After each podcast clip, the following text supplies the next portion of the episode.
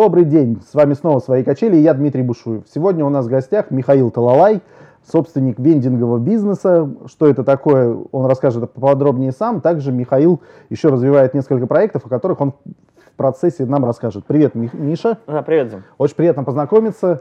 Расскажи, пожалуйста, как начался твой предпринимательский путь, с чего он начался, какие у тебя были успешные и неуспешные проекты, вот с самого начала. Угу. Да, всем доброе утро.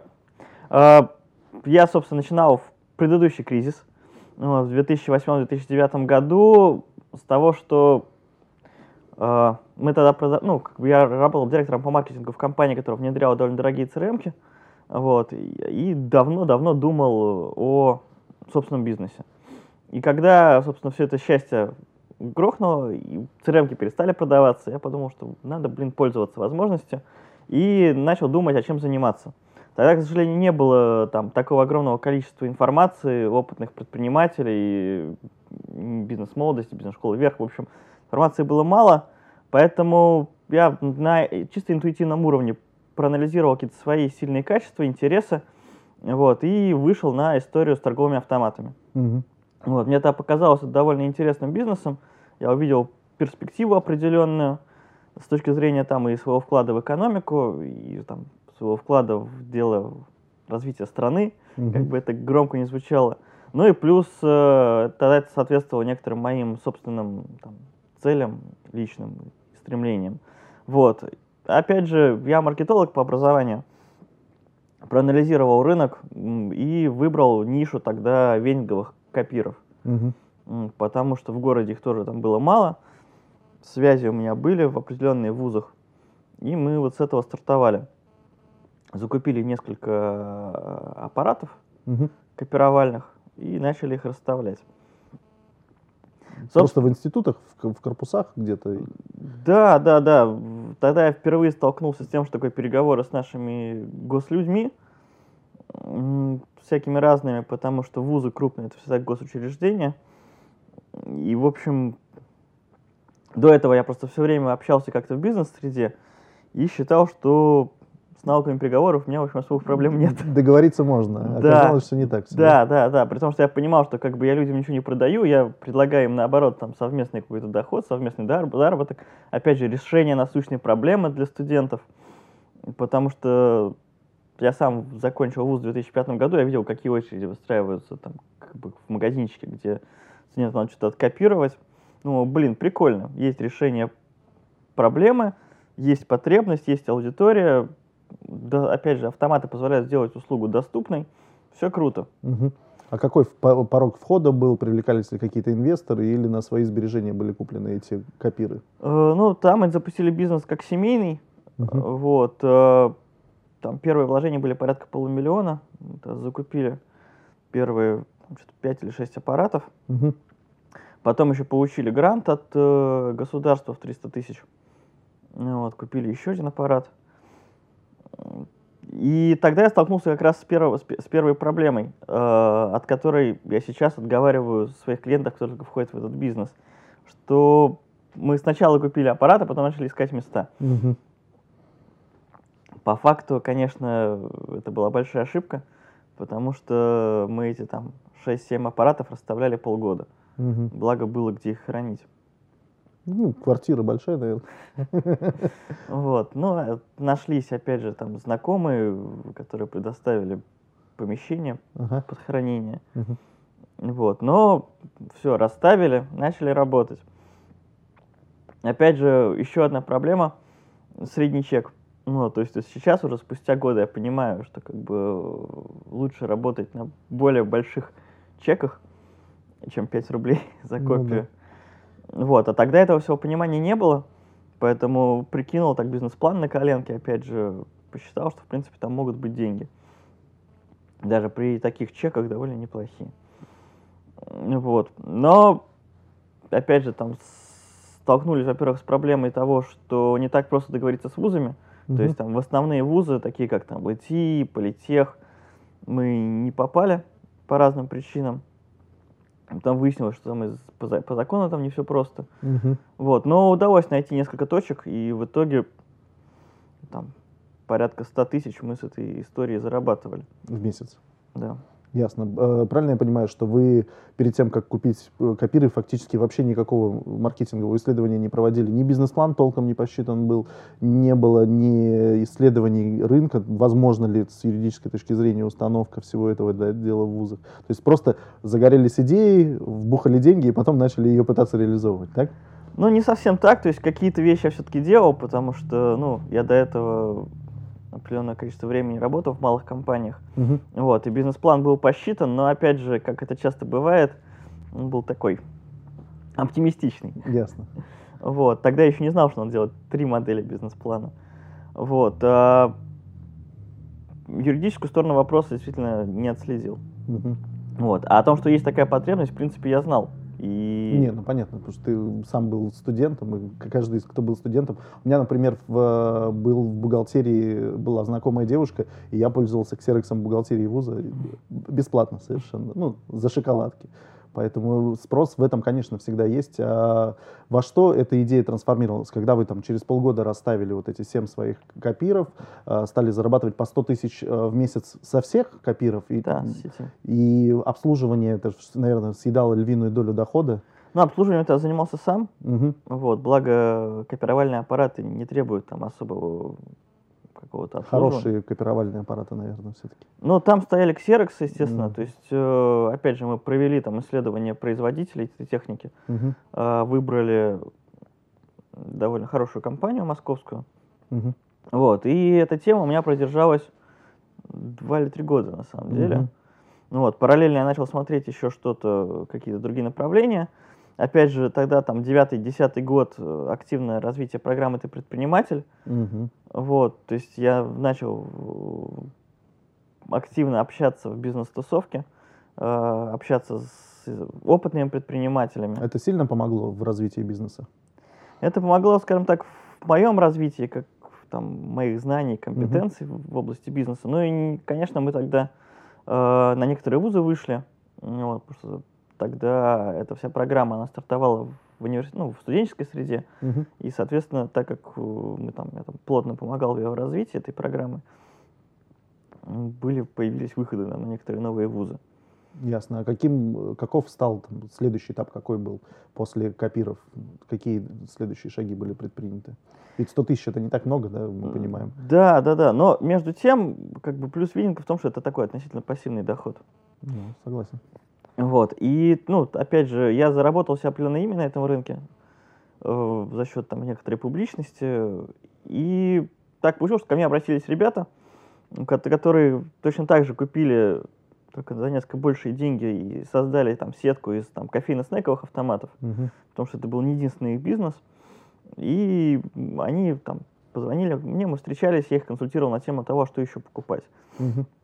Тогда я их отговорил от довольно э, серьезных инвестиций в неинтересное, с моей точки зрения, направление. Их, их это как-то зацепило, думали, о, прикольно. Приехал парень, который не хочет там срубить бабла, а действительно хочет помочь Мгм. как бы в решении вопроса. И они меня пригласили, э, там, отдали мне в управление свою сетку там кофейно-снековых автоматов. Мгм. Это тоже был такой очень интересный опыт, потому что за полгода я им увеличил обороты в два раза, при том, что сама сеть увеличилась только в полтора. Мгм. Вот, и тогда уже там появились первые, первые операторы нанятые. Ну, то есть такая получилась синергия, которая позволила еще увеличить, так скажем, управленческий опыт в том числе. Мгм. И где-то полгода мы с ними сотрудничали, пока в моей жизни не пришли кислородные коктейлеры. И вот это вот на самом деле, можно сказать, была золотая такая. Ну, это до Золотое сих пор время. очень популярная история. Вот сейчас даже в проекте «Акулы бизнеса» ребята были из Питера, которые презентовали кислородные коктейли, там какие-то фруктовые коктейли. Все эти штучки до сих пор э, выходят только на рынок глобально. Поэтому в каком году у тебя этот проект зародился? Э, Тогда это был десятый, да, десятый год. Ну, Я, Ты был одним из первых, значит. я был первым в Питере, кто вообще привез эти автоматы, именно Ага. вендинговый автомат продажи кислородных коктейлей. Мгм. Причем тоже так интересно получилось. Я каждый год ездил на вендинговую выставку, которая в Москве проходит. А с самими кислородными коктейлями я был знаком еще в детстве. В глубоком детстве. Как-то отдыхал в санатории, нас там давали Мгм. эту штуку. И опять же, гуляя по выставке, увидел этот аппарат, попробовал, думаю, о, где-то этот вкус... Надо, надо брать. Да, Мгм. где-то этот вкус уже, соответственно, помню. Ну и тогда, опять же, я купил себе первый этот аппарат, поставил его очень удачно Где? в бассейне. Где? В, в бассейне... Вдруг кто-то из наших зрителей ходил в этот бассейн и пил этот коктейль. Вот, в бассейне на Чкаловской, вот, был, по-моему, такой «Радуга», по-моему, назывался. Я Мгм. не знаю, жив он еще или нет. Э, Вот, и, соответственно, но, опять же, уже наученный опытом, э, ну, с- опять же, чем хороший кислородный коктейль, там безумная рентабельность. Ну, Вот, потому что, по сути, ты продаешь хоть и полезный, но воздух, мгм. Поэтому получается очень интересный продукт. Видите, средний чек уже другой, это уже не 5 рублей, не 10, там, не 20 рублей, как в кофе, а 50. Мгм. М, Вот, и, соответственно, удачно поставив этот первый аппарат, я заключил дилерский э, договор с производителями этих э, коктейлеров Мгм. и начал их в Питере продавать.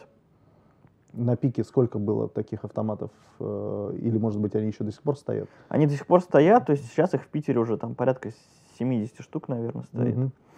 Там, причем стоили они тогда тоже там 260-240 тысяч. Мгм. Нормально. тогда так Период окупаемости одного аппарата приблизительно. Год. Ну, в хорошем месте он окупается за год. Мгм. Другое дело, что тогда я уже четко просчитал, что эта тема там на год-полтора. Я это вот абсолютно четко видел. Что мест, которые, ну, действительно, где этот аппарат действительно нужен, действительно окупается, их там, ну, где-то примерно вот так же 60-70 штук. Мгм. То есть это какие-то бассейны, Проходные да, места. спорт... такие. не обязательно даже проходные места. У меня, допустим, очень хороший э, оборот был на аппарате, который стоял в небольшой школе по художественной гимнастике. Там а, проходимость была там порядка 200 человек в день, Мгм. а аппарат давал десятку в неделю. При том, что, опять же, плюс этого аппарата по сравнению там, с тем же самым кофейником, его не надо обслуживать чаще, чем раз в неделю. Мгм. Вот. Кислородные наркоманы в этой школе, видимо, были. Это просто было вкусно. Вот, детям нравилось. Поэтому, опять же, учитывая, что это там продукт с регулярными повторными продажами, Мгм. просто в первый день проводили бесплатную дегустацию, Мгм. м, и, все. И, в общем, Сажали людей на иглу. да, можно так сказать. Благо, это полезно для здоровья. Ну да. Ясно. И сейчас, помимо, получается, есть какие-то вот эти автоматы кислородные, есть со снеками, тоже есть сейчас э, аппараты свои или нет? Это была история чисто по найму тогда. Нет, а тогда эта история была такая чисто, можно сказать, аутсорсинговая, да. Мгм. Вот, сейчас у меня, в принципе, я все свои сетки практически продал. Мгм. Вот, я В том пон- числе и кислородные уже? Да, в том числе и кислородные. Еще Мгм. там в тринадцатом году я понял, что это такой бизнес, конечно, рентабельный, но не очень интересный там с точки зрения управленческих технологий, Ну, маркетинга. статичный, мне кажется, достаточно. То есть ты поставил автомат, он начинает тебе генерировать деньги, ты только, только обслуживаешь его, и как бы азарта, наверное, маловато для Да. предпринимателя. Тем более, ну, я изначально, когда эту тему начинал, у меня была идея выйти на производство М. этих аппаратов. Собственно, что я и сделал. То есть сейчас производишь ве- вендинговые аппараты? Или Да. я забил? Ох, здорово. Вот, то есть э, где-то там в двенадцатом году я познакомился с ребятами, у которых есть своя производственная площадка, но они так, то есть Они не знали, что производить. Они, у них есть технологии, у них есть инженеры, они могут много чего делать, но им то ли лень, то ли не хочется что-то придумывать, Мгм. заниматься каким-то активным маркетингом и продажами. То есть к ним когда что-то... Ну, и плюс у них есть там еще несколько направлений, на Мгм. которых они в основном зарабатывают.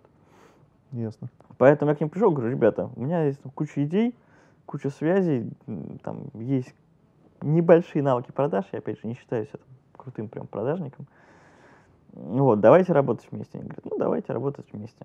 И я начал искать нишу, которая будет похожа на кислородные коктейлеры. Мгм. Потому что, опять же, чем вот плохо дилерство, чем оно мне не нравится, я не, отве- ну, я не влияю на качество оборудования. С одной стороны, я за него отвечаю, Мгм. несу какую-то ответственность, с другой стороны, я никак на него повлиять не могу. Поэтому думал, что нет, баста. Аппараты довольно там, технически сложное оборудование, поэтому, ну, если я несу ответственность перед заказчиками, мне как-то надо влиять на качество. Мгм. И я вот с тех пор ищу нишу, которая была бы столь же успешна, как кислородные коктейли. И нету пока такой ниши. Пробую разные истории, вот, есть, в принципе, наметки, э, что бы это могло быть. Мгм. Вот, но пока ничего так не нашли. В этом году мы запустили новую тему с партнерами по вендинговым гигиеническим системам. Это что такое поподробнее, если можно? Вот, да, значит, как получилось? Опять же, я не выпадал из тусовки. Ага. Вот, то есть там в 2012 году это бизнес-молодость, потом клуб Вин-Вин, и, в общем, опять же, много-много связей, бизнес-фэмили. Мгм. На одном из бисфамов мы познакомились с девушкой Марией Шумиловой. Она при- при- привозит из, э, ну, в Россию сидушки, которые обтягиваются пленкой разовой, гигиенической, по нажатию Мгм. кнопки. Имеется в виду стульчики? Да, да, да, на унитазы. Ага. Но а- она их продает просто в рестораны, там, в кафе, потому как, чтобы, ну, как бы, да, как дополнительный сервис. Ага. И я еще где-то там в тринадцатом году или в четырнадцатом впервые присоединился, говорю, Маша, давай сделаем что-нибудь совместное. Ну, тогда она говорит, не, я, я сама с усам, в общем, она только начинала. Мгм. Вот. А в этом, ну, да, в этом году, получается, в марте мы встретились, я говорю, ничего, как? Она говорит, слушай, давай сделаем.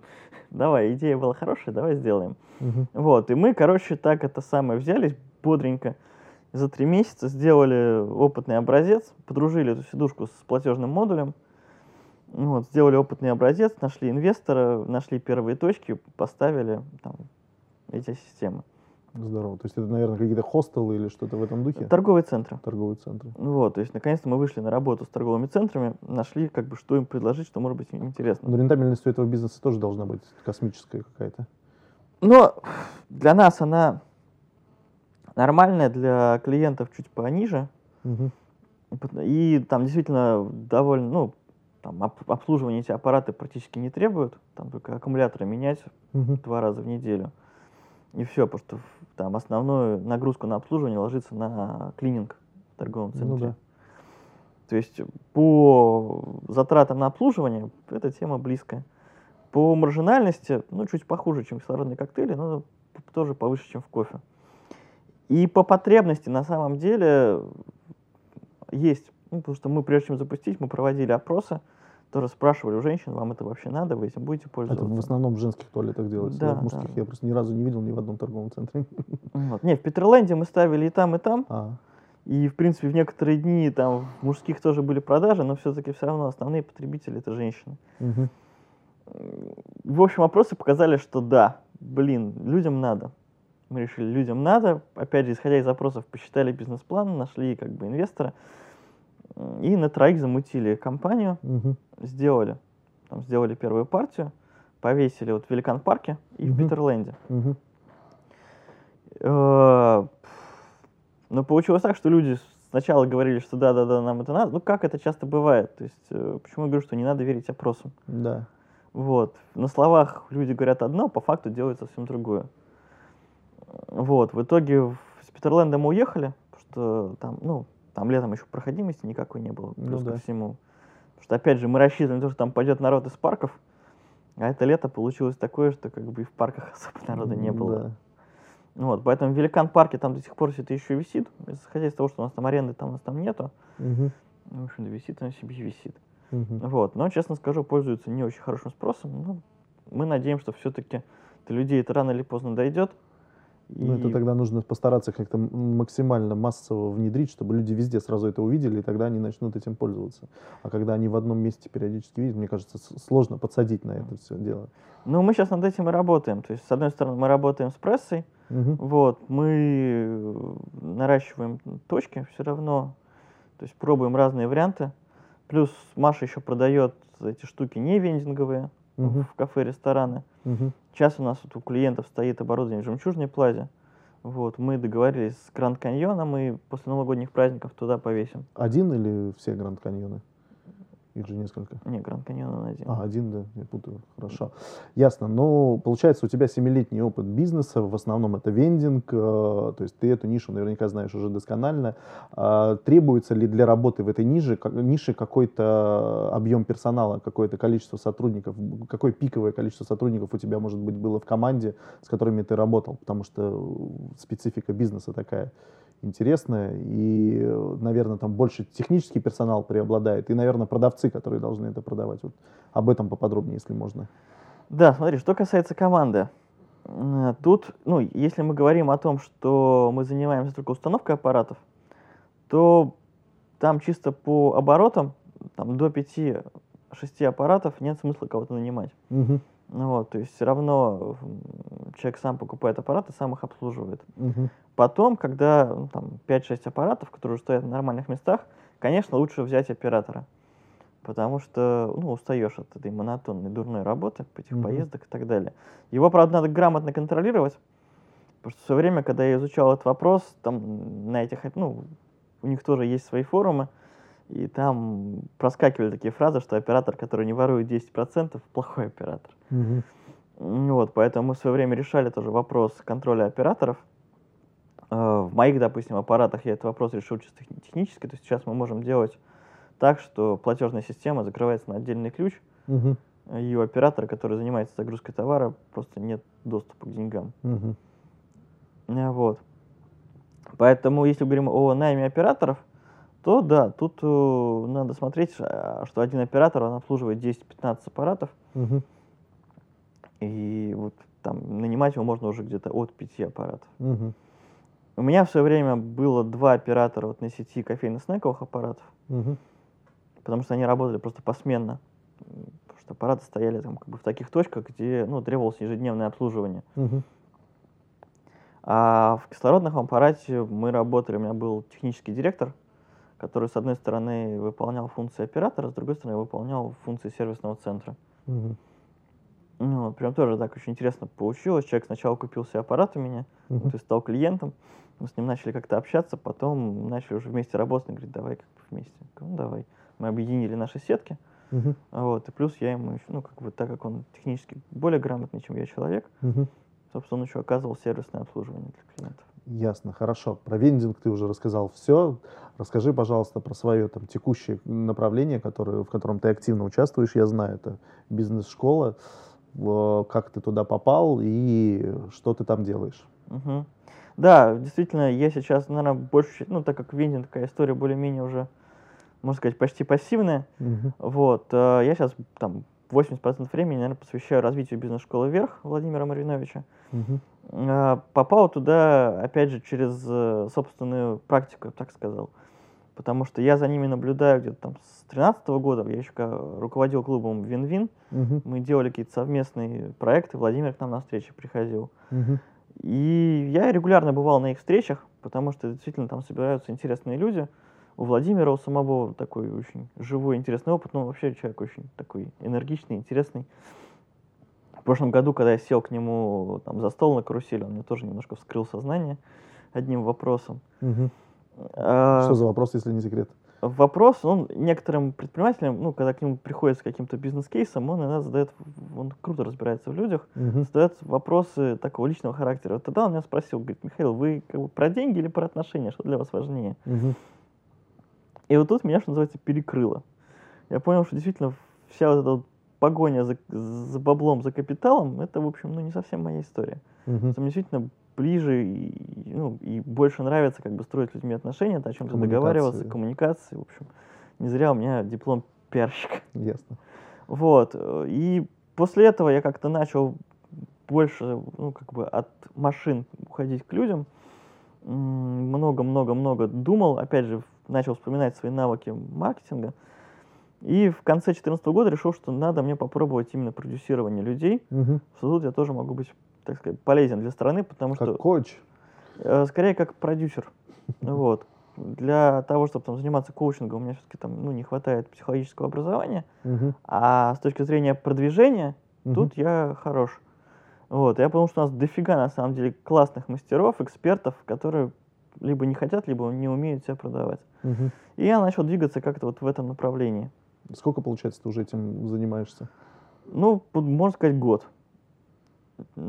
Первым моим, так можно сказать, клиентом в этой нише стала Катя Сырых, ее Мгм. проект Сексалтинг. Который у нас был, да, в гостях. Да, да, да, да, да. Собственно, можно сказать, когда мы с Катей познакомились в январе месяце, у нее там был небольшой паблик, и ее мало кто знал. Мгм. Вот, и, собственно, со мной она начала входить в тусовку, там со всеми общаться Мгм. И, в общем, зарабатывать первые деньги на своем проекте. Мгм. Вот. А летом я опять же там пришел на одну из встреч бизнес-школы вверх, и тогдашний директор сказал, что мы ищем партнера по интернет-маркетингу. Я думаю, о, круто. Подошел, говорю, давай сделаем. Что вам надо? Она говорит, давай сделаем. Мы сделали совместный курс Мгм. с Владимиром Мариновичем там, по продажам.